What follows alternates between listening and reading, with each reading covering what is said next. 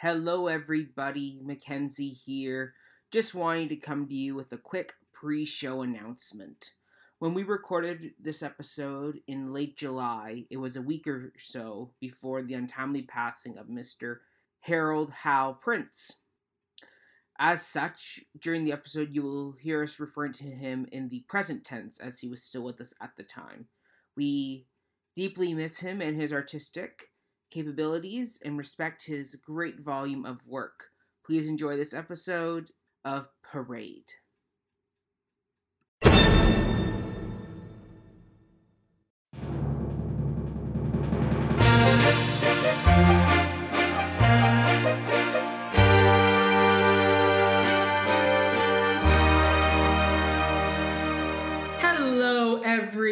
Everybody. Welcome back to Before the Downbeat. I am one of your lovely hosts, Mackenzie, and I'm joined by the Canadian Bea Arthur, Autumn Smith. Hello, hello, hello. Welcome to another fun episode. We will be talking about a show that is a little sad. It's on it's on the darker side of musicals. It's a little, it's a little sad. Yeah. But we will be focusing on the lighter stuff as well to kind of keep the story going. See, I, I, you said lighter stuff, and I dropped my my Perrier lid. I was like, "There's just something light in this one." I don't know. Well, well, there are some upbeat tempo songs, I guess so. but yes. they do have some dark material in them. But we'll get Yes. talking about that. Yes. All right, so uh, why don't we introduce the show we're doing? And it is Parade.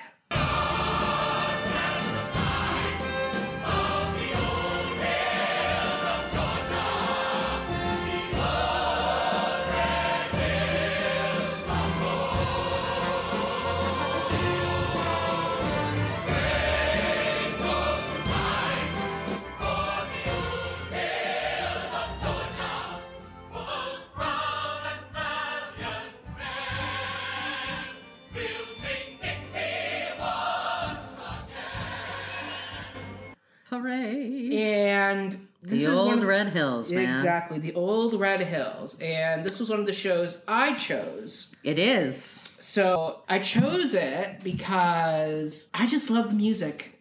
I think the music is gorgeous. I mm-hmm. think the story is really timeless with the whole concept of the wrongfully convicted person and the mm-hmm. persecution that is faced in a community by the other. I think there's a lot of that that goes on in the world today. And so I think this is a very timely message. And so, yeah, I just loved it. And the fact Autumn really didn't know much about it, I thought it was like the perfect reason to force her to, He to, to, forced me. to revisit this. And I'm sure I Ah. will come to regret that, where she will subject me to a show of, of hers that I may not know too well either. Just wait till I get to rent. Oh God, Mackenzie no! Horner. Oh God, no! okay, so Autumn, why don't you kind of start us off with who is are the creators of this lovely show? Well, I mean, you know, it was kind of a Hal Prince Yeah, brainchild, which Well- I found kind of interesting. Alfred Uhry came to Hal Prince. Yeah, but then they were working on it, but then they pitched other people about it, right? True. Yes, I'll get into that in, And in the production history. They finally uh, fell on our boy Jason Robert Brown. Um, Bit of a conflicted guy, but you know, yeah, yeah, I but Don't- he's he's a don't sue us, Jason. he's a good musician. oh, and absolutely you know what? is. I he is the new Sondheim. I get to do songs for New World this year. I'm super Ooh. excited. Um, but let me tell you a little bit about uh, JRB here. yeah. Uh, so he, he grew up in in the suburbs of New York. Uh, he attended the Eastman School of Music in Rochester. Okay. Um, during the summer, he attended French Woods Festival of the Performing Arts, which is so interesting because I used to work for the opposing team at Stage Door Manor. Oh, I know, we were like you went down for the New York summers yeah, and you would in the Catskills. shows? Yeah. Yes. So, you know, French Woods was like the nemesis. If you ever go back, let me know because I want to come with you and be yeah, AD. it's cool. Yeah, yeah, no, just We'll- just come. We'll, we'll, we'll go to New York summer. Yeah, it'll be great. It's it's it's awesome. Stage door's awesome. Um, and he says that shocker. Are you ready for this? Okay. Sweeney Todd Yes. and Sunday in the Park with George. Yes. Were two of his biggest influences. I can believe that. Yeah. The um, Sondheimy influence, yeah, it's- and, and, it- the- and they're two of the most com- uh, complicated scores Sondheim ever wrote. Yeah. So, I can see that in the way he writes his music. Totally, totally. It's very he's very complex. Oh yeah, Um, you musically. look, yeah. You look at the piano music for like Parade, and It's yeah. there's so many notes that have to be played, and I was like, oh, Well, and it, there's so many genres. We'll get into yeah, that. yes, Um, so he began in New York as an arranger conductor, working on like William Finn's New Brain, Right. And did a lot of stuff in piano bars, which is Yeah. great. That's how a lot of musicians Yeah. uh, make their living. somewhere. It's great. I have a lot of friends that do that. yeah, Um, Songs for a New World Yes. marked his first major New York production. okay, And coincidentally, the show, the off Broadway version, was directed by Daisy Prince, the wow. daughter of Hal Prince. okay. Yeah. We'll get into that because that does come up in the production history. I know, it's really great. One of the songs, Stars and the Moon, gorgeous. I don't know if Yeah. you know that song. Uh, I know the one the mother sings at the end of Uh. Act One, the one where she feels her baby kick for the first time. Liz Callaway played the OG. Ugh, love Liz Callaway. Anyway, Liz Callaway, come on our podcast anytime. Liz, yeah, yeah. What's and just sing Infinite Joy over Yeah. and over again. Um, that's back to Will Will Finn. Yeah. But he uh, songs uh, songs for New World and Stars and the Moon has become the cabaret standard. That for all true. musicians. It's such a good song. He's wrote the songs for Parade. Five he years. won the 1999 Tony Award for Best Original Score That he did. for it. But this whole parade was such it's so interesting because it has this Canadian connection Yes, it does. with Live Ent and Livent pulled out, yes, which well, is yeah, yeah, too bad. Yeah. Garth Drabinsky. yeah, oh, yeah. All that comes up in the production history. Man, okay. Well, So- I I'm not going to touch on it then. Um, so after that, he of course went back to write his third major show, which was The Last Five Years. All that sex. Um, which They're divorced. is, is so good. It's such a good, uh, so beautiful. It's a two-handed musical, Which is rare. which is so obscure. and one's going backwards, one's going forwards in time. Um, Yeah, and they meet only in the middle, and it's beautiful. After that, you know, contributed to the Broadway flop Urban Cowboy. yeah. Again, why? Why that? Why not? Um, oh man. It's like doing Cats the film version. Just kidding. and he he teaches, which I really like about him. Yeah. He, every time I open my Facebook, someone is doing a master class with him. Wouldn't it be so cool to go do a master class with? Um, with- with and J- he's with an actor. Uh, you know, he's he's actively performs his own work. So he's he's practicing. Like he's Yeah. out there. He's He's still he's pretty young. sharing. He's learning. Yeah. He's uh, He's due for another hit. yeah, and he's um he wrote Bridges of Madison County Right, Tony nominated musical. with Marsha Norman, who we'll get into later with Secret Garden. Yes. Yes. So interesting Yeah. guy. Interesting Yeah. guy. But and he's then one of the people on the team. only one. We have Alfred Uhry, Yeah. who uh, American playwright, screenwriter, best known for Driving Miss Daisy. He's a, this guy is a Southern boy. Oh, like absolutely. he is. And the fact he chose this topic, I'm not surprised. I think he lives in Georgia, so he, like that's he. pretty like like this case. Like I was doing research on this case, and it's still a very divisive case. Well- like the Southern people really do believe Leo Frank was guilty, even though there is a very good evidence that Leo Frank was a scapegoat, yeah. and that Oh, we're gonna get into this. Yeah. It's, it's very interesting. Yes, in fact, It's very chose this interesting. topic, So, and it really did influence Yeah. how the musical was received because there was a lot of well, it's interesting. Like when I heard that, like now thinking about it, and it's very. We're gonna get into it. Yeah. I, th- I, it, I we'll get into it. yeah. Um, and then of course Hal Prince. Hal Yes. Prince, the director, He right? is the guy. He he changed Broadway. He he's he's still two changing them- Broadway. The two like- of them are still going. and Lloyd, like Hal Prince is a director, Producer um, producer, everything. Yeah. You know, he is the guy. He has garnered 21 Tony Awards. Oh my goodness. Yep, more than any other individual. Darn it, eight Hal for Prince. directing, eight for producing, two as best producer of a musical, and three he's three special awards. He should Talk have his own special award called the Hal Prince Award. Maybe he does. He probably I does should- have some type of like look into lifetime that. achievement. Oh yeah, He was just he should have a an award named mm-hmm. after him to give to young directors. Yes. Just saying, He Tony was, he Awards. was a character on the new recent uh, limited series Fosse Verdon, where no way. he was along with Paddy Chayefsky. They, they they were featured in the show as part of the whole squad that was around back then. I have to watch this. It's such a good show. I have not watched it yet. It is fantastic.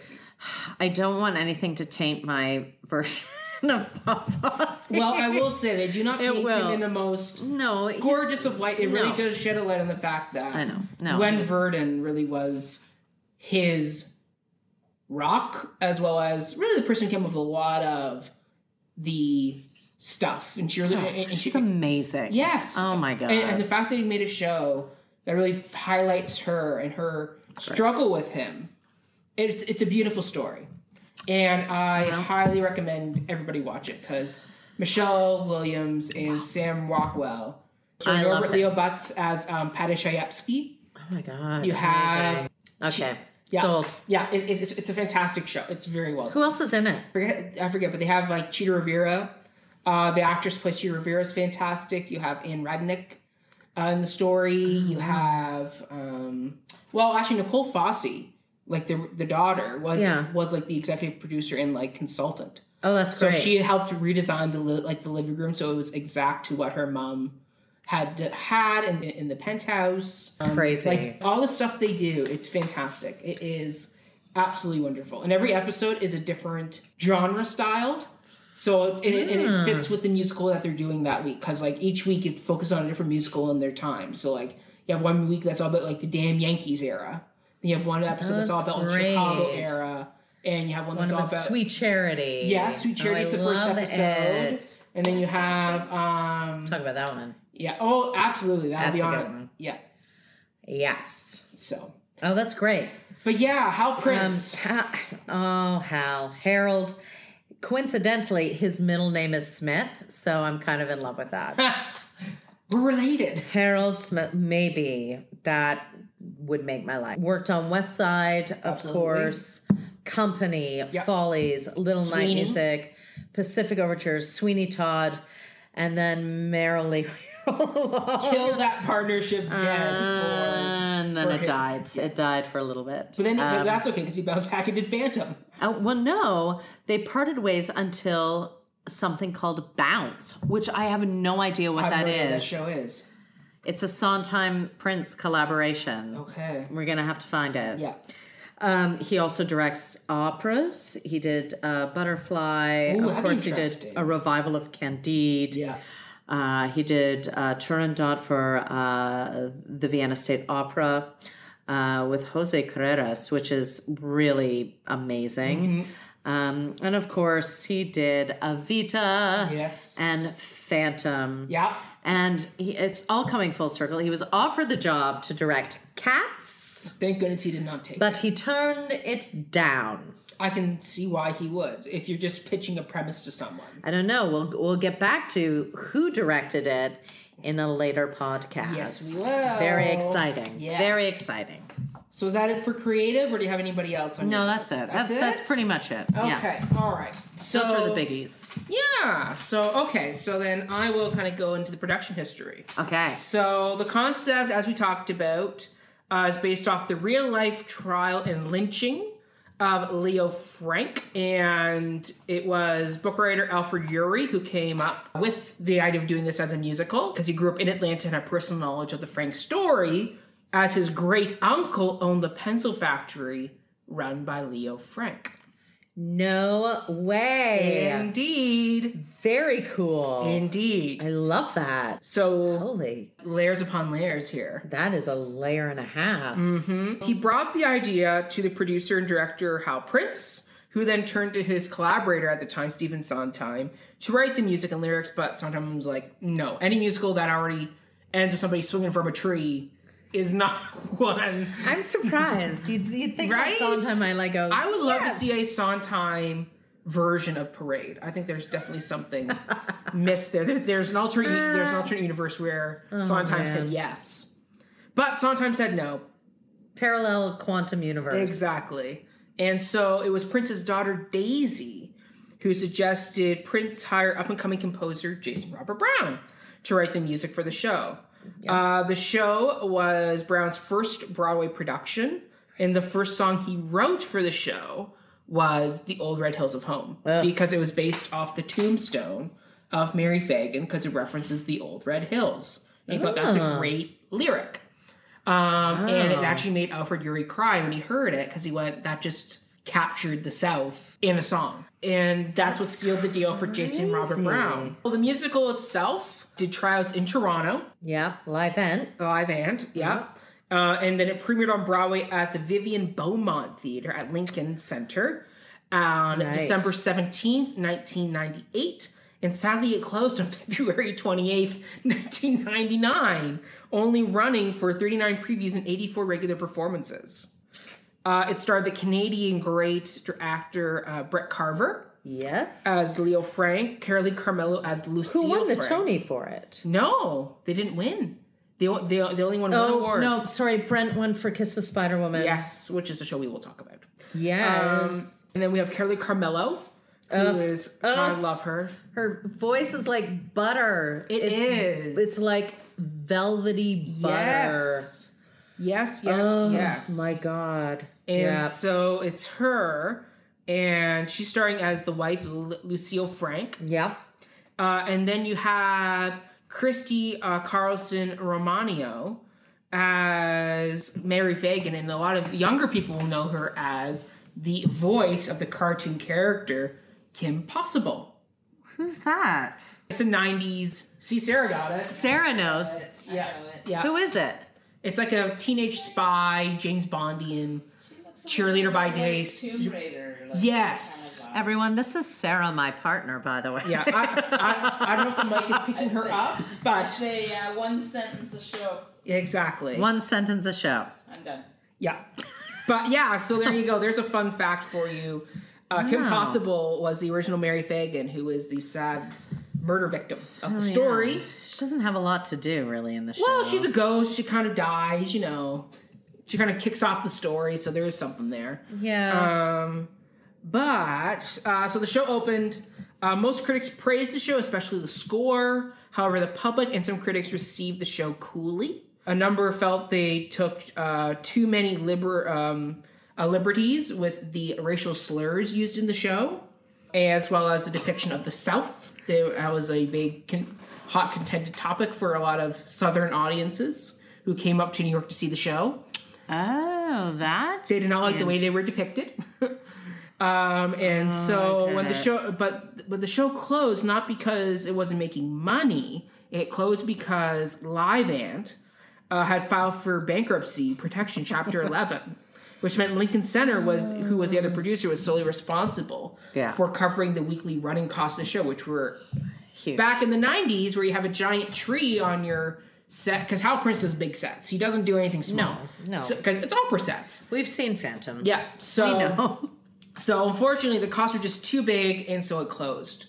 Much to the chagrin, but it was nominated for nine Tonys, including Best Musical, Best Actor and Actress, and Best Book to include. Um, but the show did win for, win for Best Book and Best Original Score. It lost Best Musical to the showcase Fosse.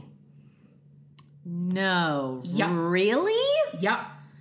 You're joking. Nope, it's just like Shakespeare in Love beating a Saving Private Ryan at the Oscars. Fosse beat Well, Elizabeth should have. Elizabeth won that year, didn't it? no, no, no. I guess it's like Gwyneth Love. Paltrow beating out Cate Blanchett, Yeah. which is absurd. It's true, can't. Don't get me on that. Very but yeah, bothersome. it sadly lost to Fosse. It has yet to receive a Broadway revival, even though it has been done in a number of times in concert, as well as over in the West End a few times. well, it's The mo- quite big. It's, a- like it's a doing ragtime. Yeah, I Like, mean, I mean, the most recent production or concert starred um, Laura Benanti as Lucille Frank, uh, Jeremy Jordan as Leo, and Ramin Karimloo as Jack Slayton, the governor. Oh yeah. Or sorry, or, sorry, or sorry, not the governor. He stars as the like uh, press, like kind of like the Catholic press guy. Oh yeah. That kind of That works does, for the Jeffersonian. yes, who ultimately does become the governor at the end of the story, mm-hmm. which is true to history. Mm-hmm. So that's kind of the production history of this fantastic, epic, sweeping, tragic story. It's epic. It is. So It is like the fact it spans so much time. yeah. Like you could like you could just do a musical on just the trial and do like a Nicholas Nickleby situation where like part two is the post. Oh my god! I'm so glad you brought that up. the Yes. Nicholas Nickleby. Well, I think it's one of those few musicals where it's like this is too big of a story to do it right, and so they split it. Which is what they should have done with Lord of the Rings, not doing three books in one musical. They should have done one book per musical. yeah. Because I, I didn't know they did a musical of Nicholas Nickleby. maybe it's a play. It's a play. Yeah, it is a it's play. But eight hours. Yeah, it's a two-parter. Was it eight hours? Yeah, it was eight hours. I've never seen it, but I want to see it. It Ro- was. ge- You would love it. It was genius. I went and Roger it three it. times. Did you? Yeah, they revived it in mm, Did they do both 2009. Yeah, Mirvish brought it. Okay. Chichester Festival in in England did a revival of it. Okay. It was some of the most spectacular theater I have ever Okay. witnessed. It was genius. But see, there you go. Like, epic stories deserve to be So split so you can really dive deep Yeah. into the material. I'm sure this this uh, epic must be at least four hours long. Is The, it the OG like like previews were the the I think the final running time for Parade is like two and a half, two and three quarters. Like it's just under Wow. three hours. Yeah, But it, it- okay. it- it's a big show. Like it's like it's a big It's cast and like It's there's a lot going on. There's a, lot, lot. going on. a lot. Yeah. So Yeah. yeah, but Autumn, why don't you tell us? Because obviously you weren't overly familiar with it. But what was kind of like your first experiences with this show? My first experience with this show was watching Brent Carver and Carolee Carmello singing At the Tonys? at no, they were singing um, "All the Wasted Time," Okay, and it was like the Rosie which O'Donnell is like show, right? on the Rosie O'Donnell show.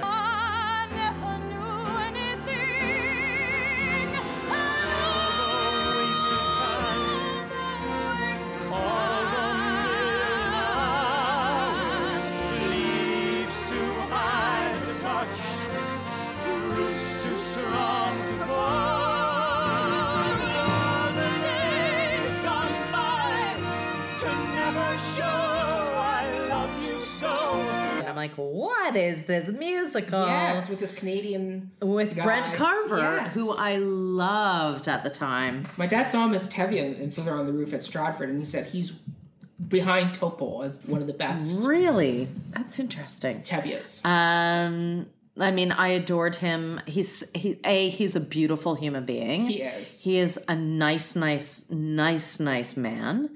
Um, person. Brent, come on our podcast. Um, happily have you. oh my god. Um, uh, and I loved him in Kiss the Spider Woman when they did it here. So I'm like, oh, it's Brent Carver. That and guy. then I just I dropped it, and then I was is fair. I yeah, but I kept going back to that song, like that. Yeah. The song "All the Wasted Time" Oh, is one of my regular go tos. Yes. and I could just listen to Carolee Carmello Yes. all day, every Yes. day. Her and Marin Mazzie are like up there I know. in my Even though the musical Scandalous wasn't great, the album with Carrie Carmello playing Aimee Semple McPherson was fantastic. In what? Um, Scandalous. Oh, Sc- oh I yeah. All about don't Amy. Simple McPherson and Carrie Carmello plays Oh. this three-hour epic show, and she was and she's fantastic. Well, she's just she's oh man, she's yes, yes, and more yes for She the is on tour right now for Hello Dolly. Oh, playing that's Dolly. great. Yes, I can totally see that. I think She's got I think she's the one coming to Toronto. She could have done Grizabella. Oh my goodness, she'd make a great Grizabella. She's a great Donna in Mamma Mia. Her Right? Her um, oh, what's the big number? which shocks me. the, the winner I- takes it all. Is fantastic. Wow. Let me see if she's the one coming to Toronto for Hello Dolly. That'd be great. I would go, go see see- that. yeah, I we'll would go totally see go see that. Um, other than that, I did not know this show until you forced me But to a good one to talk about it uh, on this podcast. And um, yeah, I mean, that's that's my story. I'm sticking to it. Okay. Uh, All Do you want me to get into my opinion of it? Why are we don't we get into wait that until, later? until the very end when we, when we when we talk about whether or not it should be revived? oh yeah. Okay. Um. Okay. I think it is Carolee Carmello Oh, cool. coming. Okay, listen. Cast of Hello Dolly in Toronto. Okay, let me see. Oh, This is exciting, everyone. no, I'm getting nothing so far. No, do that on their website. Hello Dolly, Carolee. It'd be great. Everyone, go see Carolee Carmello.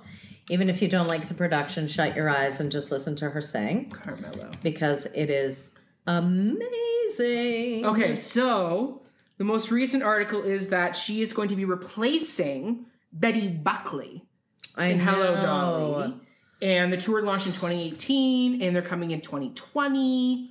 Um so I don't know if she'll last that long. That's a long run. That is a long run, but you know what? She's one of those people who I'm like, you know what? I could see her doing it.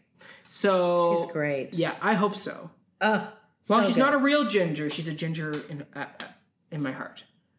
Yeah. She, I think she's blonde or brunette, but she dyed, she dyed her hair red once, and everybody liked it so much she's just kept it It's, all these voice. years. Yeah, Just, ugh. This has now become the Carolee Carmello podcast. I know. So back on topic. So I have a short intro to this as well because I did not know much about this musical either. It snuck up on. Wait a second. You can't do no, no, no, no, no, no. Sorry, I should rephrase. When I first heard about it, I didn't. I knew nothing about this show. How, did you how did you find it? Well, it was thanks to my high school choir director, Steve Winfield. Oh my god, that's hilarious. Yeah, he loves this show. He went and saw the concert version of it last spring. He saw a concert version of it, and like when we were in high school. They did it here, right? They, Yeah. Did he see the version that Studio like a par- 180? That's did? when he went and saw. I didn't see it, but I wish I'd known it was going. I would have gone to see Oh, it. But he did, he went and saw it, and he loved it so much that he had the Old Red Hills of Home uh, open our grade twelve choir like year end gala. Oh, Like that was sweet. the song that kicked off the show. But um, because he got me on that, I then went and Googled it, and first thing I saw was Brent Carver and Carrie Carmello doing the Tony Awards. Yes. Where Bea Arthur forgets the character name, so she calls them the man and the woman. And Here now from Parade, as the man and his wife are Tony nominees Brent Carver and Carolee Carmello. Oh my god, hilarious. in true Bea Arthur fashion. Um, but yeah, so that's where that started, and then since then I've watched. I found the OG uh, bootlegs of the original production okay. on YouTube, so I've watched that. I've watched the concerts. I've watched all of it, and I even wrote my year-end musical theater class essay at York comparing Oklahoma to God. to Parade and how uh, both uh, both stories deal with community, but Oklahoma did it the smart way, while Parade went the wrong way and alienated the audience. So yeah, Oh. yeah, it's a very it's a very um, it was a it was a fun essay, but I was so burnt out by the end of the year. I it was like it was like the slog to write this essay, and I was like. This is why I need to be done with school because because if I don't enjoy writing a musical theater essay at this point, and I'm just like forcing myself. That is to a do it. slog. Man. But Look yeah, it, it was a fun topic. It was a fun topic. But yeah, that's kind of my brief yet full history. And I- I've watched the documentaries on Leo Frank.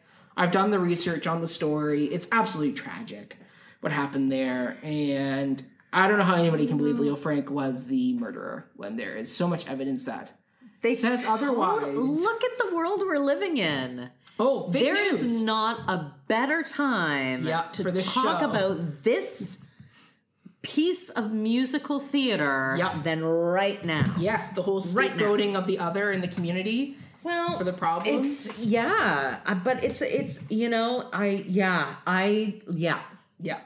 It- Oh. it- it's such a timely piece.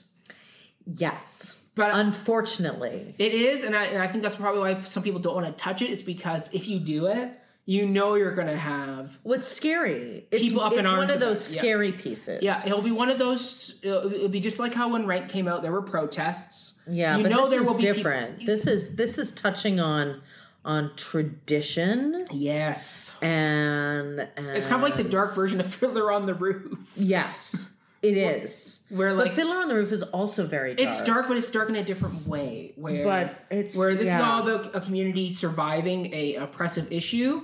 This is the flip side, where it's the one person oppressed by a community. Mm-hmm.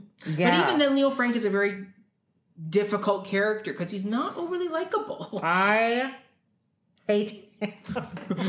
like he doesn't he doesn't do himself any favors. Which is so interesting. And I first listened to this, I hated it. And I thought, as a if I were a southerner, I would be so angry. Well, yeah, because they paint Isn't the Southerners interesting? really badly. Like the whole, Well, like the whole way they they, they depict this community as this. I don't want to say backward hick type sl- small-minded town, but the fact that Leo Frank calls them animals that belong in zoos, and that he feels himself as an elite in this community. It's like no wonder nobody liked him and like hated him. like that. That how can I the- call this home? Yes. I'm like, It's a great character piece, but it's like you don't like Leo Frank, which is why at the end when No. he does come around, it's like such a nice revelation of him coming to accept at least his wife, maybe not the whole community, but at least his wife, um, who is a I Southerner. guess. I I guess. But I like, don't but know. like his hatred of the South is something where it's like no wonder like people who did not like like people were angry at the way they were depicted. To be fair, Alfred Uhry, who wrote the book, grew up in this area, Mm-hmm. so he would know how these people talk and he knew the vernacular of of He knew the vernacular. Yeah. He knew, and to be honest, they did lynch the damn guy. So they did, but So- so, much deeper than that. Yes. It's so yes, it goes and when I first listened to this, I thought, oh, this is so simplistic. These people are idiots, Yeah. and this guy is erudite, and I don't like him. Yeah. Like he's just yeah, like it's oh this oh and he it's going to be about anti-Semitism. Yeah. but it's not really about anti-Semitism. No. It's way bigger than that. yes. Um, I mean, anti-Semitism does Oh, come into it for sure. Especially look at the his- But- history of what was going on in the South. Yeah, Absolutely, but it's it's it's bigger than that. Mm-hmm. It's and it's and I'll, I'll when I talk about the songs, I'll, I'll, I'll mention something very uh, Controversial. interesting Okay. that I found. Um, but I I was like these people like they just painted them as simpletons. Yes. But then I started listening to it, and the more you listen to it, the more you start singing along with the Southerners, and the Mm-hmm. more you stop, you start skipping over Leo and Lucille. Oh, I go the opposite way. I always listen to Leo, Leo and Lucille. I can't stand it. I cannot stand him. I think he's petty and petulant and and snobby. oh, he absolutely is snobby. And I'm like, "Ugh." Mm, I, I, I, I, and Alfred, cold. Yes. Oh, absolutely, he's And- cold. And if you read the real historical accounts of him, he was someone who was cold. I really believe reading the depictions of him. I think he was autistic, just by the way he, Maybe. he acted with. With, with the people, where he was always wringing his hands, he was someone who was perpetually nervous, wouldn't look you in the eye. That's a lot of things where I'm like, you know what, there could have been like autistic, some like maybe Asperger's, where he's this high functioning um, somebody with autism. Maybe, or maybe he was just really nervous could be considering be he's in this outsider. community. Yeah, By the time Leo Frank came, so here's a small history lesson. So um, when the when the Jewish people first came to the South, uh, they worked very well with the community, like it all went well together. But then when the more the Eastern Jewish people, so people of Fiddler on the Roof side, came, who were very Mm-hmm. much more of the shtetl people who were still doing the swing the chicken and like that type of more country, like ethnic based things they do. Right. Um, Right. The Jewish people who are already situated there were like, "What is this? Like, what's happening? what's happening? Like, I, I, you're kind of blowing our cover." Basically, because Right. because nobody really talked about It's like bringing the Orthodox uh, correct element in. So Right. by the time Leo Frank gets there, he's coming from the north to the south. The south Mm-hmm. is already kind of like, who are these Jewish people who are kind of infiltrating us here, who are swinging chickens and being Orthodox Jews with the kosher? And Leo Frank's already kind of mixed in with that, and he's going, I don't belong in this because he's the northern, like well dressed, smart, articulate guy. Yeah, And so Yeah. but even his even his like it's so interesting that uh, Uhry is the writer Mm-hmm. because I find that and it's it's interesting the more I listen to it the more I the more I find that there is a bias against Leo Frank. Leo Frank. Well, yeah, that is true. and and even in Jason Robert Brown's music, Mm-hmm. it's he's alienated, and that's Yes. very purposeful, I'm sure. But I can't stand listening. musical. I can't stand listening, and I love Brent Carver. I just, I'm just like, ugh, I want, I want to Get rid of Leo Frank. get rid of Leo Frank. And so it, but in that, it serves such a, um, a purpose yes. That it shows you what the collective mindset, how powerful Yes. that is. And I hated this musical when I first listened to it. Mm-hmm. I'm like, I don't want to listen to this ever again. And I forced myself. And then I started singing along with the old Red Hills. Yes. And then I started listening to it with Sarah and the kids. And then I started just putting it on repeat, like Old Red Hills, uh, like is on Mm-hmm. Yeah. repeat, repeat, repeat. And then I would jump to the finale and listen to the differences and Finale is to. so scary. it's genius. It's genius, but it's scary of what it sets up. but it's exactly what's going on. Absolutely. It, it, it sets up the modern day South in America. North. It's not. It's it's it's a Republican versus Yes. Democrat Yes. mindset. Yes. and you think you know, and all of these people. Like I listened to the guy that that talks about Mary and going to the pictures, and they know nothing really about her. They know, and it's amazing. They know the surface elements. Like she wore pretty bows in her hair, Yeah. and she liked to go to the pictures, and Yeah. and and she wore nice dresses, and Yes. did you ever see her, you know, smile and Yes, laugh? the funeral song. and you're like, Nobody knew who this person. you don't really know Well, this. You It's kind don't going know to a this coworker's person. funeral. Yeah, but Or it's like, I- I he, sat next to him. loved her. Like I don't think he loved her. I think he was just a horny teenager. well, there's that, but he thought he loved her, right? No, and I don't think so. I don't. I, don't, disagree. well, he was part of that that the crew at mob. the end. Oh, absolutely, he's part of the lynch mob. I think he just gets swept up in like he the, does, the but community mindset because like if you look at the song, because she says, "I'm not going to go with you. Stop flirting." Because don't forget, he's a 16 year old. He's flirting with a 13 year old. I know, First of Which all, is which is wrong. creepy. which is wrong. And then But second of do. all, she says like, then, I like. I can't go, so go ask Iola Stover. yeah, And that, and then the song ends with, "Well, Iola, are you going to the pictures tonight?" And it's like clearly he just moved on from that person, and he Yeah. doesn't really care. well, it's just yeah, it's like, like, he cares in the sense of the community, like he's kind of being Yeah. a teenager, following what the community leaders are doing and saying. Yes. But I don't think he actually ever really like like. I I, I think he was the classic teenage playboy where it's like, let me cast my. Net. Fishing line into the water and see Who's which- gonna pick it up exactly, today? Exactly. I but I th- I also think there was uh, like when he starts to give his testimony. Oh yeah, well that's well, that's and, doctor and testimony. you know, and he he paints this picture. You know, it's a good old Southern boy. oh, Like, absolutely. He's like it. living in Muskoka. Yeah.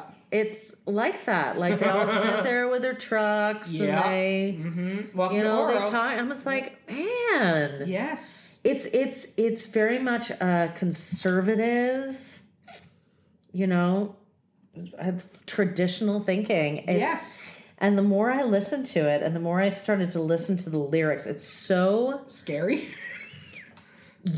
It's scary because you you start to side with them. and look at there is good in everybody. There There is. is well most people. True. I'm gonna Yeah. I'm gonna yeah. There's a few people who don't. there's a few people Yeah. that you know are not great. Stalin. Um, but like there's and these people are good and they think they're doing the right thing Yeah. and it's about ownership of their land. Yes. And it's amazing how it comes back to this, which is interesting about Oklahoma and the cowboys and, the, Mm-hmm. and the farmers. farmers. It's kind of like that. It's about Yes. and, and it's so Well, much it's us- about land, It- it's, and, it's us versus him, but he represents something big, the North. which is the North, and that is what the musical is about. It's not really about anti-Semitism. It's Nope. not about, It's about- uh, civil rights. It is about North and South, and they say in the that First song. first song they say, "Let the blood of the North be spilled upon Yes. these hills." Yes. Let all the blood of the North spill upon them till they've paid for what they've wrought, taken back and then that is exact. It is their redemption at the Yes. end, and you're kind of rooting for them. You're like, "You got your redemption." oh my god, I'm voting with the South in this moment. I can't. Be, I, I don't think I ever. I don't think I ever can ever side with the South just because I've done the research on the case. Oh no, you can't. know the evidence you and go. These guys, like the South, totally but scapegoated him. Oh no, they did. Yeah. They did him a, like it was uh, the worst worst case of Yeah. injustice. But the way it's written, It's, it makes you. It makes it you makes you go there. Well, it, it- makes you go there. It kind of makes you go. Like I, I, I, as much as the South has some political issues I don't agree with, there's the culture of the South that is still picturesque and kind of like Gone with the Wind. That oh, that, like, totally. that Yeah. Southern Belle, that type That's of an, I'll never Brits- go hungry again. exactly. Oh, there's, there's that idealized version of the South, just like Giant with um with, with Liz Taylor, Yeah, totally. which is a great movie. I've not watched it. Fantastic, three hour epic about Texas, Oh, um, and oil barons and racism. It's great. But they're also like down to earth. yes, the community. It, it, it- Really great people. They would give you the shirt off their back well, maybe not Leo. if you were part of them. Yes, if but you have to be part of yes, them. which makes Lucille. But Frank most communities character. work that way. That is true. If you know the community. I don't know nowadays. Like nowadays I think we're all very isolated people where we- we have our own communities on our lovely devices. Yeah, like our Facebook community. Our, Facebook communities, maybe not our physical communities. Like, do you know your neighbors? really I do, Oh, but look I live you. in a small town. Good point. Good point. Right? Here And in I Toronto, you don't. But I think you know, I think there's communities at church. I Oh, think, yes. You know, if and if if any one of these people went from the south to the north into that Orthodox area, the alienation would be the same. True. Which is a that's a very controversial statement. Yep. I realize, but it is it is true. It's the power of a collective voice, which I think um, this musical does really really well and it's it's that breaking how do we how do we break down the collective mindset it's the same as you know uh, like any any big collective voice and you know the other thing is with the collective voice it depends what they're gunning for It's true. it's like these guys are gunning for tradition and well they're, they're well they're gunning for what they knew Yes. even though times have changed they Yep. can't Let go. they can't let go um and it's the same with this like with the republicans right now Yes. or even our our conservative party Yes. in canada Yes. they think they can go backwards Yep. and restore this ideal picture that they have in their mind even though they never lived through that It's true. but you can't do that Nope. we have come way too far Yeah, to so to think that you can do that is just sheer ignorance True. and agree. And you need to go and, and do some reading Yeah. and be curious in the world Yes. and start to accept things that um, you um, don't Yes. period There you go. All right, I think now we should move on into our song choices because that was a very long tangent. sorry That I think was a very good tangent about d- that, yeah. that really tied in with our experiences with the musical. Well and it's relevant Yes, and it's this it's gonna into the this musical should be done right now on the steps of the white house Yes, exactly. uh, that's what i think okay, Yeah, it's it. it's yeah. There's there's too there's too ah I can't. I just like that collective alienation is so powerful and Yes. people just jump on the bandwagon for no no like because their parents did it or because oh I vote Republican because my parents did it. Yep. And well gosh darn it, we should go backwards. Yep. But you weren't there, so what do you think is better? It's true. Like It's you, true. you God fearing folks over there? Come on. God, All would- right. God would be very angry with you. I'm just letting you know now. You can call me on it, All but right. he'll be angry. Okay. She'll be angry. Oh. All right. So, um, what is your first song of your top three songs? Well, of the, the show? old Red Hills. That's I'm my number one as well. But, but it's reoccurring. It is the anthem of the piece. He has Yes. created Uh, it's a Southern- beautiful anthem.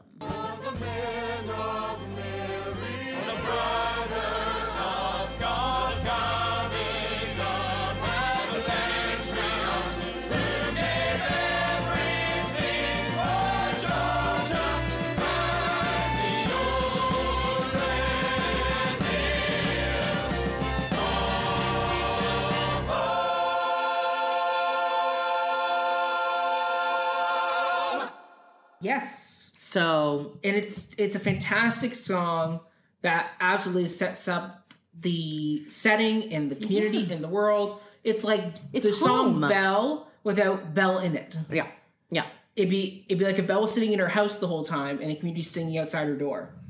yeah.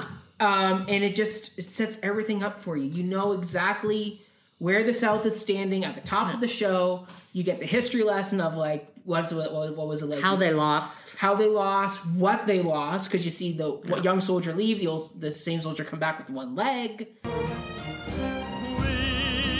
gave our lives for the old hills of Georgia, the old red hills of home. Not much survives Yeah. Like it is the great way of uh, uh, uh, of it, and to be honest, like I sing, I belt the song in the car all the time. Me too. And like the patriotism of the song. It is. It's better than the national anthem of America. yes, Like they should just switch it to the old this.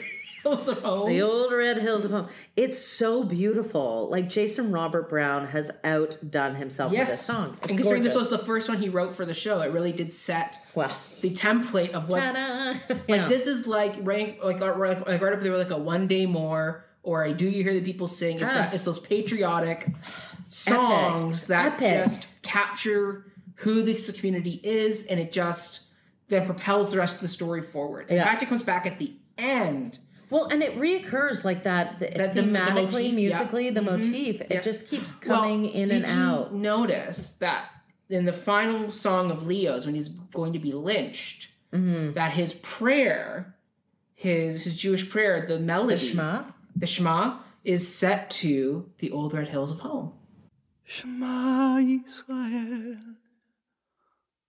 Adonai Eloheinu Adonai Echad Baruch Shem Kvot Malchuso Leolam Vaed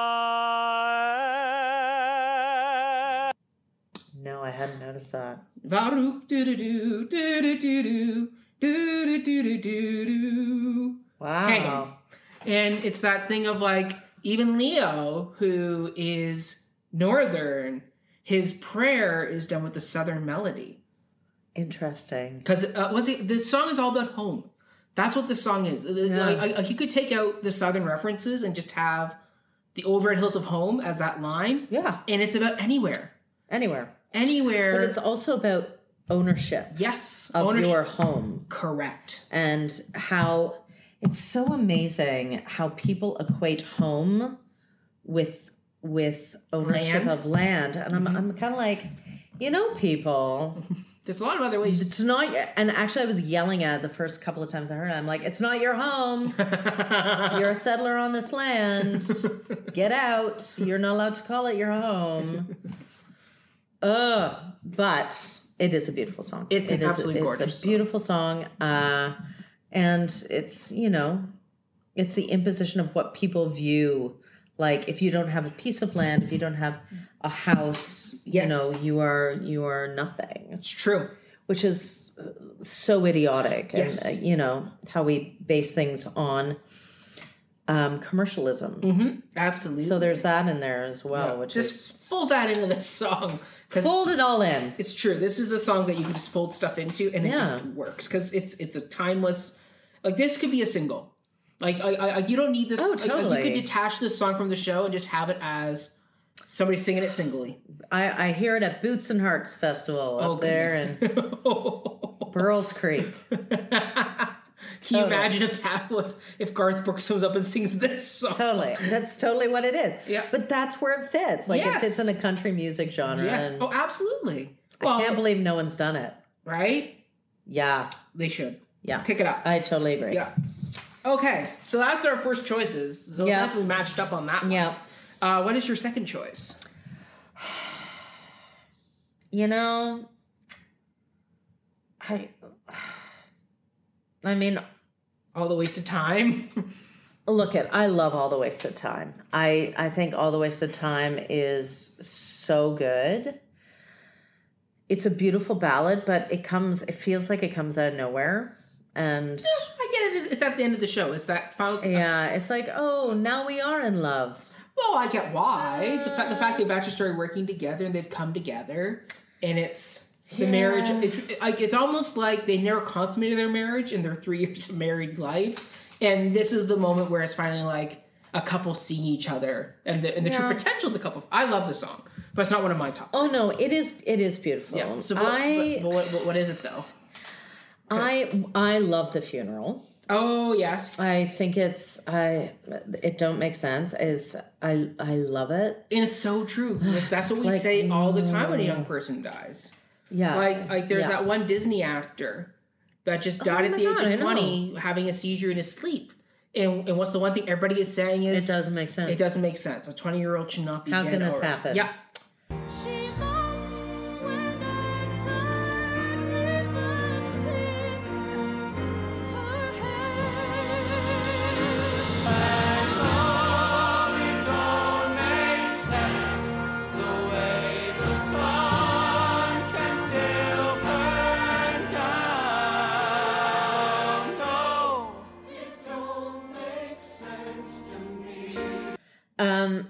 And but Frankie Epps is great in that song. I love I I really love the Factory Girls.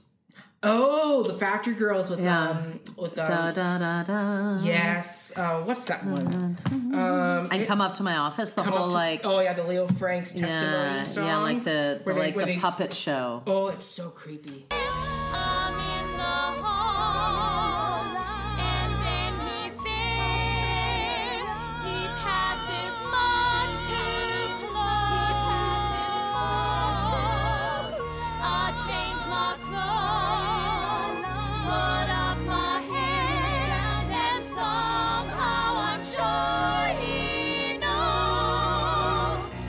It's creepy, But but, it's it's so good. it's effective. Yes. Um, and their voices that The that belting Yes.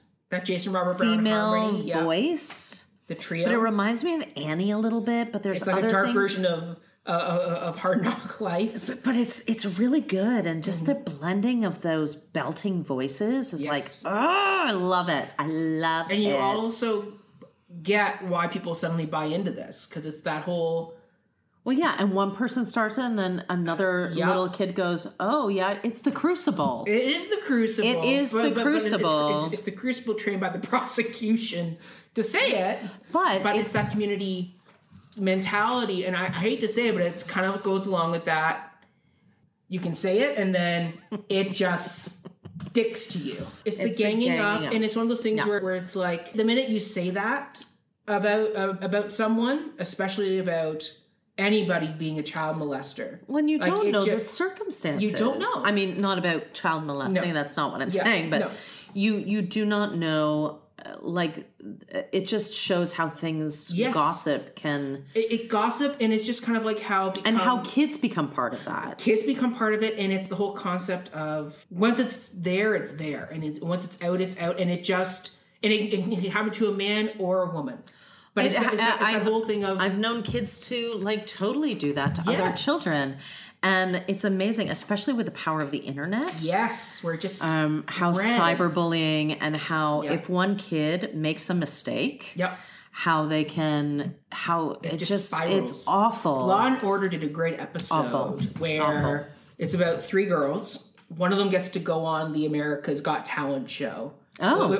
billy porter plays the singing teacher Oh, the, cool. the, the, gay- the gay singing teacher, teacher that gets accused of Hmm. uh, molesting the two little brothers of these two other girls. And ultimately, the case, spoiler alert, turns out the girls were jealous of the other girl who got on the show, so they Hmm. set their brothers up to frame Billy Porter. And even though at the end he is cleared of charges, he's, he goes, "What am I going to do now? Every time my name comes up, I'm Googled. It's gonna be there. It's going to be there, and that's where I go: community persecution versus a court pers- per- persecution it, can, it gets scary and that's and that's what scares me about this song is it's one of those classic things of one person says it and then it yeah, it it giddies up. the jury and it sticks and it's like how do you prove otherwise because Yeah. it's a he said she said or a they said he It's said a smaller version of the collective voice. yes and it's a scary song and I, I agree with you it is a fantastic It's a great song. Choice. And And it's it- it's just yeah. it's, It's it's a scary song though there's a lot of le- le- levels of that song where you listen to it and you go oh this is like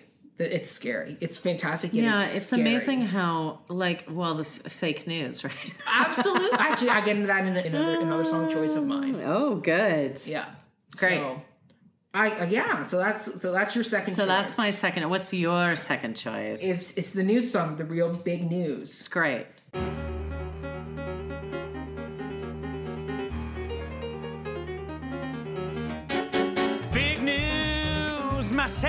Has arrived. My intuition's never been so strong. Big news, well, my career has been revived. All I needed was some snippy, pissy Yankee all along. Take a superstitious city and one little Jew from Brooklyn, plus a college education and a mousy little wife. And big news, real big news, that poor sucker saved my life. The minute I heard it, I went, "Oh my goodness, is this not a timely song about people just hopping on the bandwagon?" And it Totally. just I, I mean, it reminded me of the OJ case, where this song is like the pre OJ, where like the Yeah. media just takes a story and just blows it up Yeah. to such a huge proportion that it stops coming coming about this case of who murdered the child, and now it's become let's go get this one guy because the reporters in uh, hoots with the prosecution and the governor who all say we got to get someone for this because it's going to come down on us if we don't get this wrapped up. He's the Fox News of his time. Absolutely, absolutely. He, Yeah. it, it- it just captures the way communities and media interact when big crimes occur. It's It- all hearsay. It's it all is. speculative. Well, the fact that like there's the one line where like where where like the lawyer comes in to talk to Leo and he goes, "So there's this woman who runs a cat house, meaning a prostitution house, Yeah. down the way. It's saying that you like to frequent there and you like virginal girls right off the farm." And he goes, "I never met this lady in my life. Like, Yeah. who is she?" I know, and everyone wants to be part of the story. Absolutely. It's it's interesting when when something like this happens, how people are attracted Yes. to the tragedy. Yes. I saw this little kid, said, look what Leo did. And then she run and hid. Go on, go on, go on, go on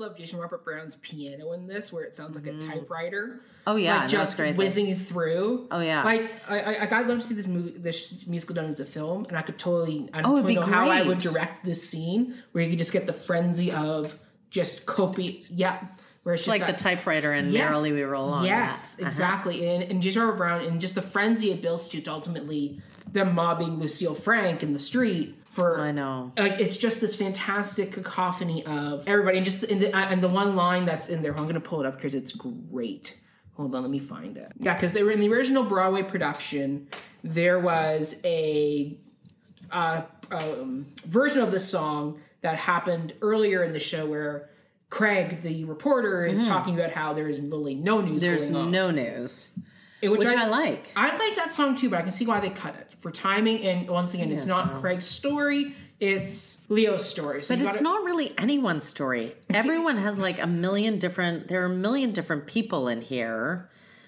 and I I like it. I like Yes. that it goes from oh, I have nothing to talk about To, "I got the biggest story in. Marietta, Georgia. Yeah, Except maybe some peaches. yeah. The And governor's wife stubbed her toe. They gotta know. Yeah. But yeah, so here's the line that I absolutely love. So so Craig says, "So give him fangs, give him horns, give him scaly hairy palms, have him drooling out the corner of his mouth. He's a master of disguise. Check those bug out creepy eyes. Sure that fellow's here to rip the whole damn South." Like it's that whole thing of the media just spinning this guy into the Yeah. devil, basically. he's the North. He's the whole North. yes, exactly. He's the army. He's the He's everything. yeah. And then there's another, there's another great one. There's another great ending to to one of the verses where it's and big news, real big news that poor sucker saved my life because he had nothing to talk about, and That's all of a sudden he's got this. Yeah. All of a sudden he has a story. Yes. But it is. It's really about collective, and collectives Yes. can be positive. At, like, Yes. But even even positive Can um, turn negative. can be have negative connotation. Yes. Um. So what is your third song? Um, the finale Good choice. Because it comes back and it Yeah. ties it up. Like And it Frankie ties comes it back up. and he sings, and he's now part of the Ku Klux Klan. I called a fight for these old hills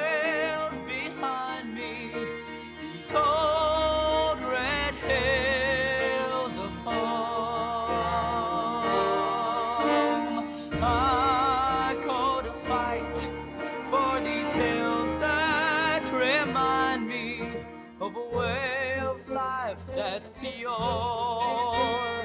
of the truth that will endure in the city of Atlanta, in the old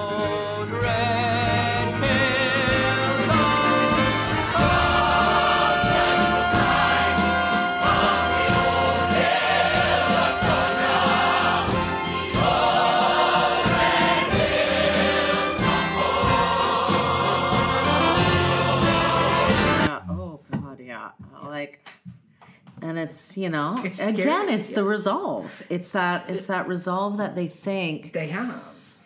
this box, this ideal. Like Mm-hmm. Yeah. they've it's about putting things on pedestals Yes. and uh, uh like I mean it's it's yeah.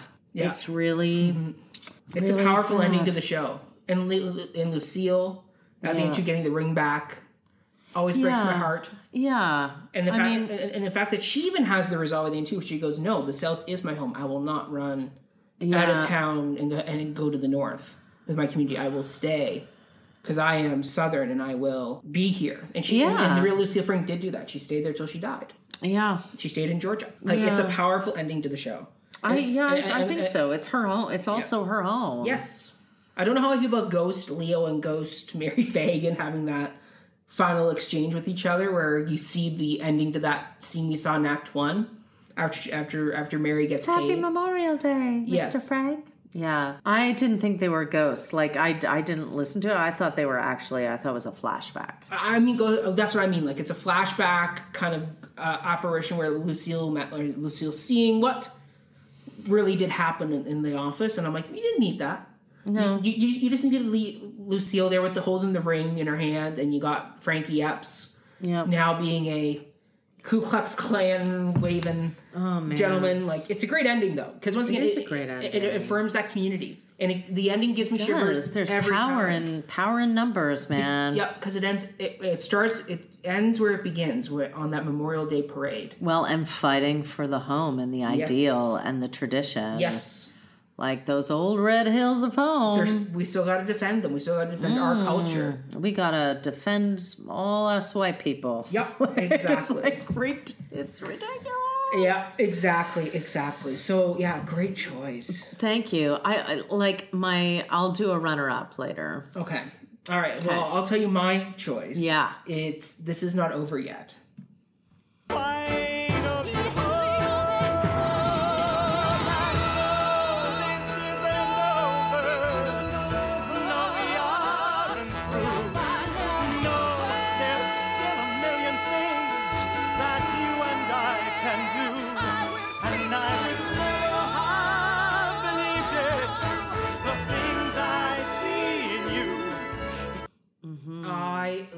Love this. This is the moment where, oh, you, th- th- this is the moment you just feel triumph, just as Leo does, because you're like, Hope. yes, Yeah, there's hope in it. finally, like we're like we're moving in the right direction here. Yeah. The audience has followed the plight of this man.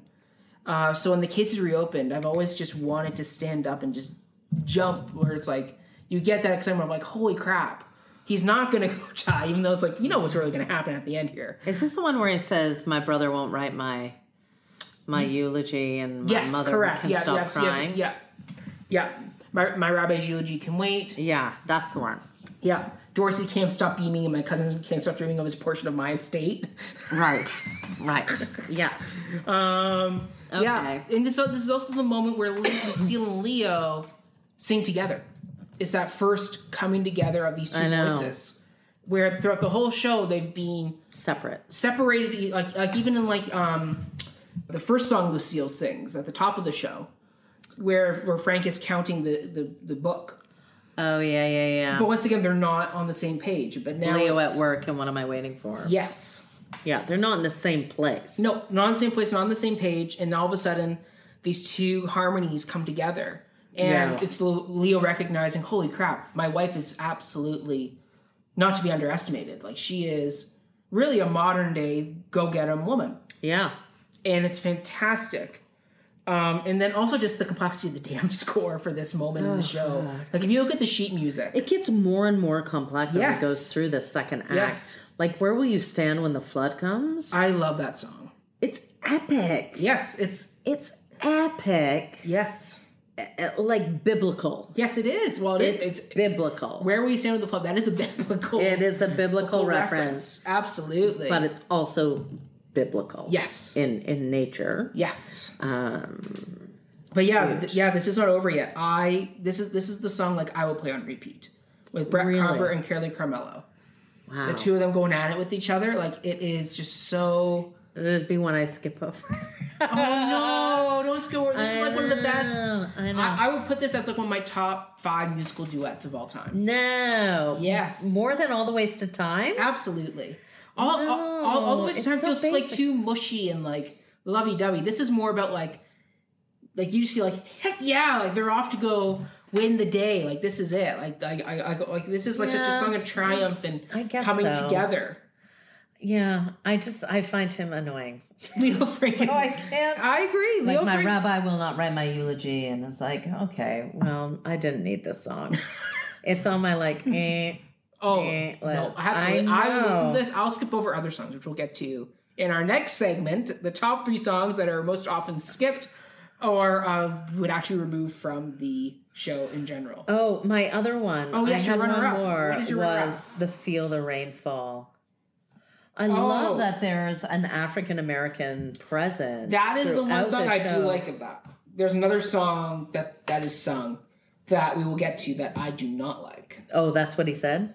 Nope, I love that one. There's another one. We'll talk about it though. Mm, we will talk about it in our next section. But yes, Okay. Okay. I love the rhythmatic. Huh. Ba-bum. Yeah. Yeah. Yeah. I hear thunder rolling. Yeah. It's behind that wall. Yeah. We're gonna roll like thunder. I'm I'm gonna taste the morning. Feel the rain fall. Yeah, it's great. Oh, it's great. Oh, yeah. It's a fantastic. It's a, it's Yeah. it's like Hamilton before Hamilton. It's great. It's Yeah. it's so, and just the fact that they're you know if like they call it out. Oh yeah, They say, Jim you know, like, would "You there did be- it, buddy." Like really, like, like Would you- there be sawdust in her nose and uh, a trial Yeah. If this was one of us? No, Yes. we'd just be up in a tree, right? Well, that's like it's, yeah, yeah, it's yeah. That's like the that, Rolling that kind of yeah. self-effacing, Yeah. uh, uh, overt writing Yeah. is is great. Like they're coming down from the north, and Yeah. Well, that's rumbling and rolling. That's another song. that's it. I like that song too. Oh, I don't. Mr. Frank, good for you. A lot of folks coming to get you through. Mr. Frank, ain't that grand? A lot of folks coming to take a stand. Mr. Frank, knock on wood, it ain't gonna do you no goddamn good. I can tell you this as a matter of fact that the local hotels wouldn't be so packed if a little black girl had gotten attacked. I don't That's like great. that one. So see, now we're into the next Rumbling and a rolling. Yeah, I don't like it. Oh, we'll, we'll talk about it when we Okay, get to that. okay, okay. Well, Now I, we're I guess we're there, so I guess we could start with that. It's like so. This is one of the top three songs that I will always Skip over. because I just uh-huh. go like like if I was editing this musical, this would be one of the first songs I would cut. It is an awful Act Two opening song.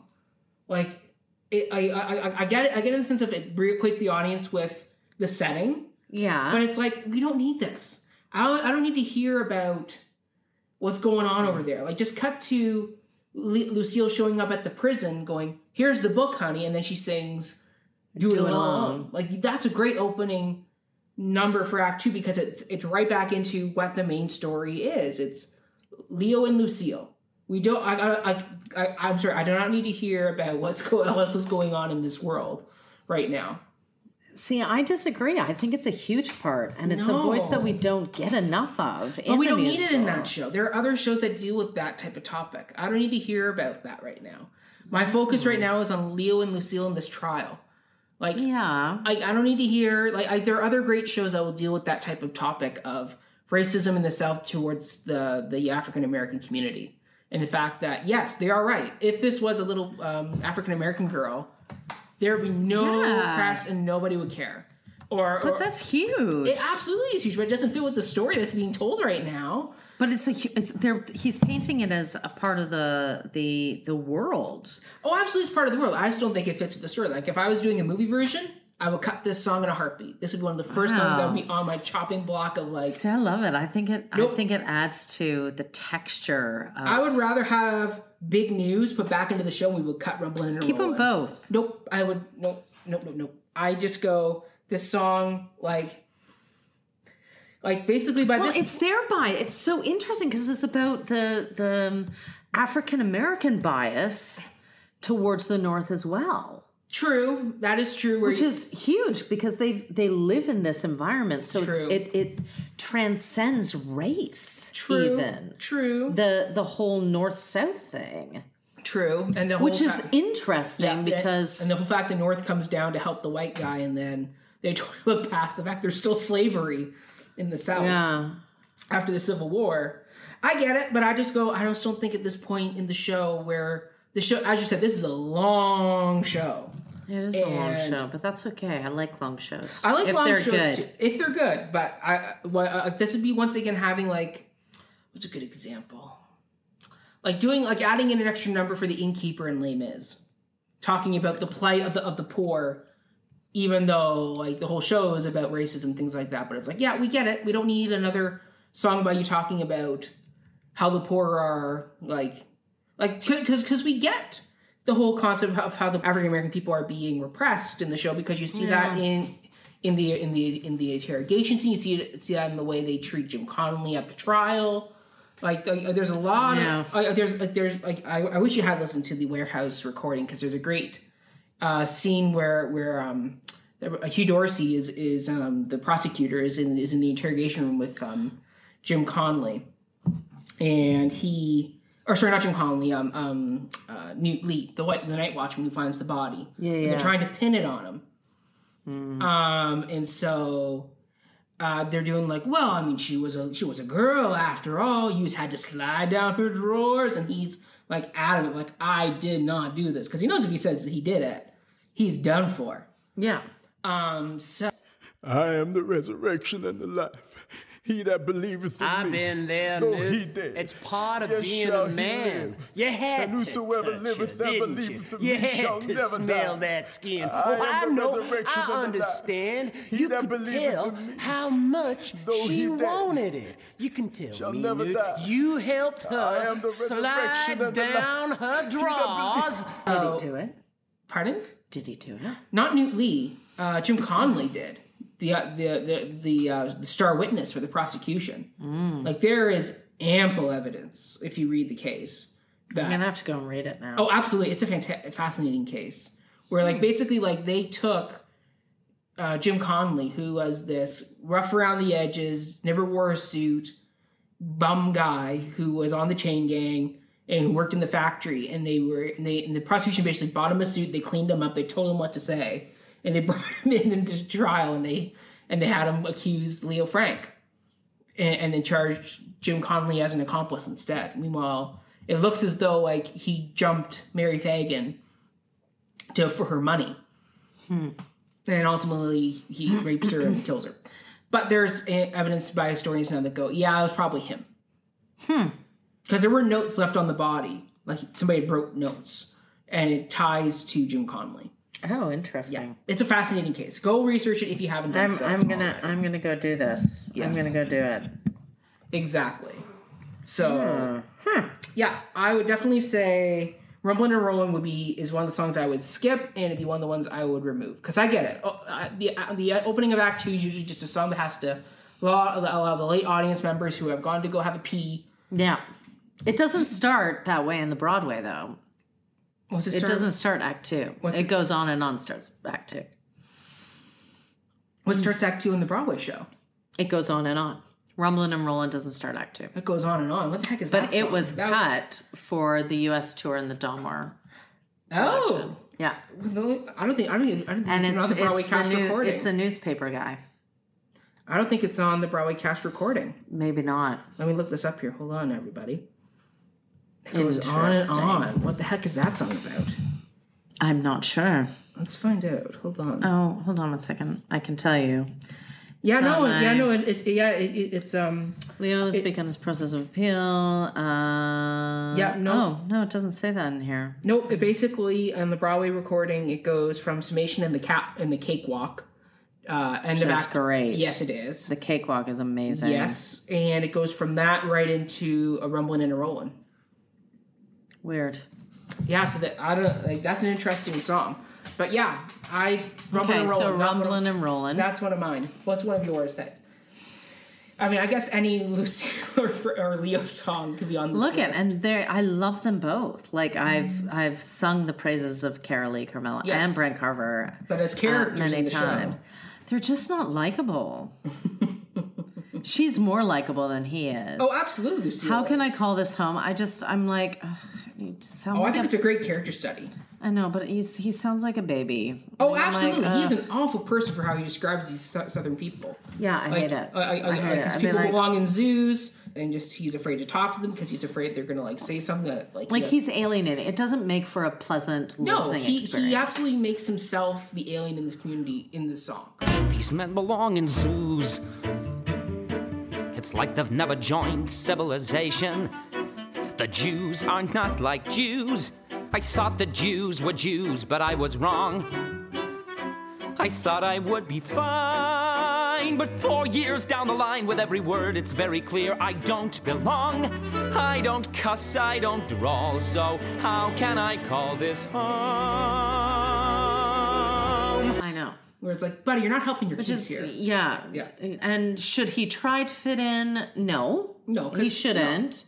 And me even saying that now makes me think that I should retract my There's a Well, reason. I mean, it's just not in. It's, it's it's kind of like Bernardo in West Side Story, where like it's like, well, who started this whole thing?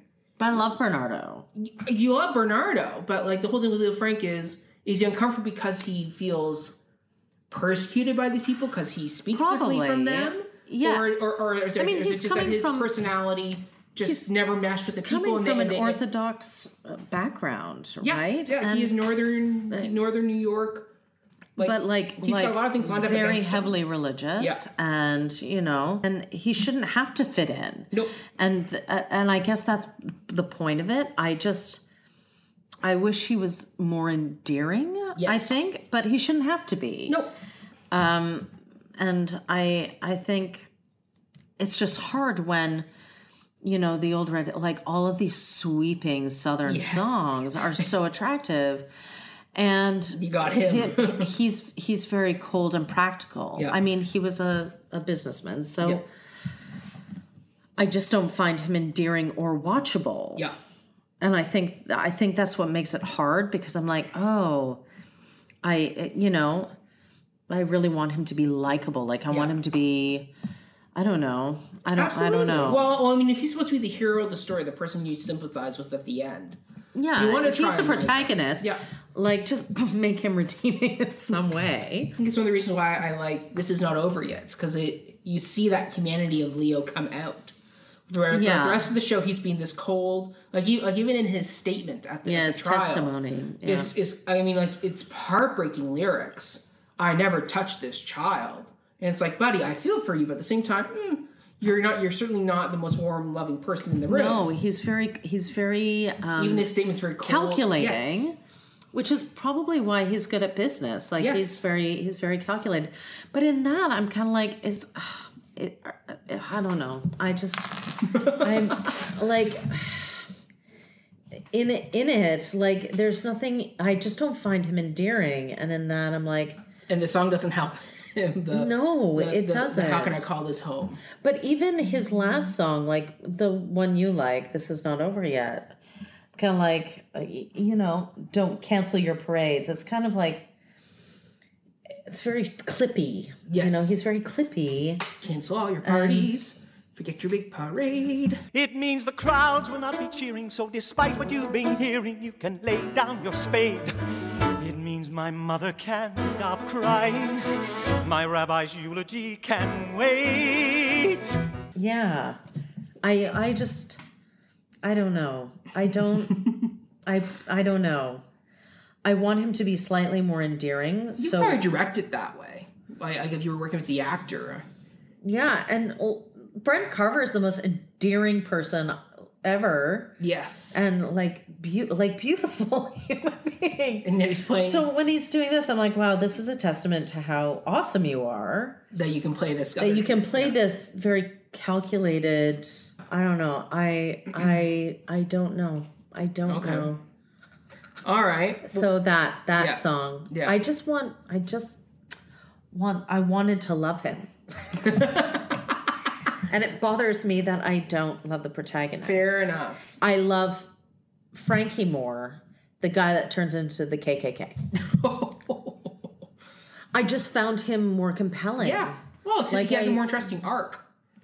And that's it. Like Yeah. I find his arc very shallow. Yes. Like well, Leo Frank kind of has, has everything happen to him versus him changing as a yeah, person. we don't really get to see his Humanity. Yeah. So my second choice is uh, "My Child Will Forgive Me." My child will forgive me for raising her poor and for taking her out of school.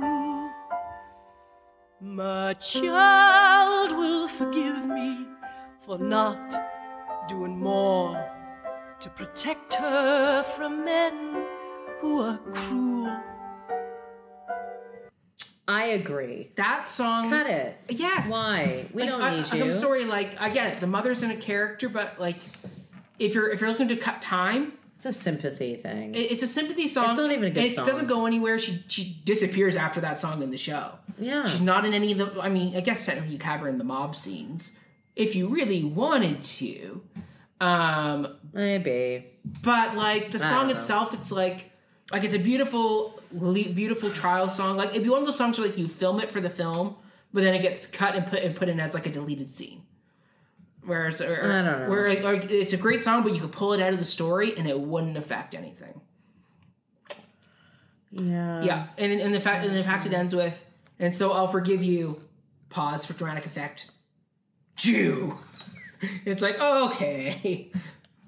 Do we really need that button on the on the song too? Yeah. See, this this song for me, as a Southerner, would make me irate. Like it just paints a picture of oh, you know what I mean? Like oh, My child will forgive me for not raising her well. It's like okay. Yeah, oh God. So let's get the little mini violin for you, honey. I mean, I, I just don't think we need it. Like sh- like, yeah. Yeah. No. I agree. There No. we go. That that's an easy one. There we Yeah. go. All right, what's your last choice Ugh, for a cut I don't song? know. I don't know. What's yours? Maybe I'll agree with you. um, pretty music. Don't you think that's pretty music? Those fellas sure can play. This beat was really made for dancing. Yes, ma'am, that's pretty music. I could dance the night away. You can hear that song so sweet and true. But truth to tell, not half as sweet as you. The song uh, sung at Governor Slaton's um, party. Don't you think that's pretty music? Yeah, do, do, cut it. It doesn't go anywhere. Like basically, it's just a song that the governor sings as he's moving around the room, and it kind of is just filler for the important dialogue scenes that are happening, where you start to see um, Hugh Dor yeah, it's Hugh Dorsey and Hugh, yeah. Huey and Tom Watson. Tom Watson. Thank you. You start seeing them plotting to remove Jack Slaton from power because they don't like that he's gonna that he's starting to cave to pressure about reopening the Leo Frank case. You got and then you have Uh-huh. He's the- pulling a Pontius Pilate, he is which is great. Jack Slaton's a fascinating character. I love him Yeah. because he's exactly like Pilate. yes, but Um, yeah, that is one of those songs where I just skip it. It's I- the it's I the just second go- guessing. Yeah. Yeah, I just go that song. You don't like. I yes, I get the point of it, but I skip it because I don't really want to listen to it. And then we also get to, um, uh, this is not over yet because that song comes right after. Yeah. Because it's at the end of the song that Lu- Lu- uh, Lucille Frank calls Jack Slaton a coward. Black or blackout or fade to next scene, and all of a sudden you find out that He's been he like the case is being reopened yeah. and it's it's like okay, I, I'd rather listen to Brent Carver and Carolee Carmello duet it up than Jack Slaton sing about pretty Yeah. music. Yeah. like it's a great. What's saying? It's a great southern kind of. You could see it at a party, but it's one, Totally. But it's one of those songs where it's like skip it. Not one that's going to be in the rotation. But yeah, those are the kind of the three. So yeah, so I, I have a rumbling and a rolling. Uh, My child will forgive me and pretty music as the three songs that Yeah. just no, cut them, get rid of them, don't like them. How can I call this home? For me Yes, and the other two. yeah, yeah. Um, yeah. yeah. All right. Yeah. So now we're on to our thoughts of Should it be does this musical be uh, revived today? Yes. I I absolutely agree. For all of the reasons stated in the previous two hours. yeah, because I would say like, um, because first of all, not many people know it. Like, it's, Well, not it's beautiful music. It's not a show one, that's but- well known. It's a show that can still find a new audience today. The story is dark and it and it doesn't shed the brightest light on Americans as in, in general, whether you're north or south. Well, nothing's shedding a positive light right now. Yeah. But in particular, it does paint the South not very well. Um, but I feel it's important for us to talk about these all aspects of history, like even the parts we don't like, because Yeah. even though like yeah, it's a dark part of the southern South history that they lynched this guy who probably was innocent. Um, Yeah. And I get it. Like you don't want to like you, you don't want to drudge up your bad past, but how can you learn from your past if you don't learn about your past? But that's why people don't want this to be revived. Yeah, exactly. Because people don't like to learn from the past. Yeah. That is why we're in the situation that we're in today. true, People like to idealize the past. I agree. and that's Yeah. it's never going to happen. Yeah. So embrace The the, future. Yeah, and, for, and Embrace it. embrace the future by knowing your past. and by And- being kind Yeah. to other people. And I will say this would make a fantastic movie musical. Thank you for listening. Uh, thank you to Brody for creating our fantastic theme music. And please feel free to contact us and debate with us. Absolutely. We, we would love that. Yes. Um, write us. We'll we have a Facebook page. We do have a Facebook page before the downbeat. You can- as well as an Instagram page, a Twitter page. We also like coffee, and we'll sit and have a one-on-one conversation with you. Absolutely. Between our jobs, between our between our other lives we have going on. S- Several several jobs. Yeah, yeah. Autumn, where can they find you on social media? Oh, I'm I'm under Autumn Smith. There you go. How easy is that? and I'm under Mackenzie Horner. Uh, so thank you again, and we look forward to seeing you at a theater enjoying a musical. But um bum. Talk to you later, guys. Ciao. Bye. Bye.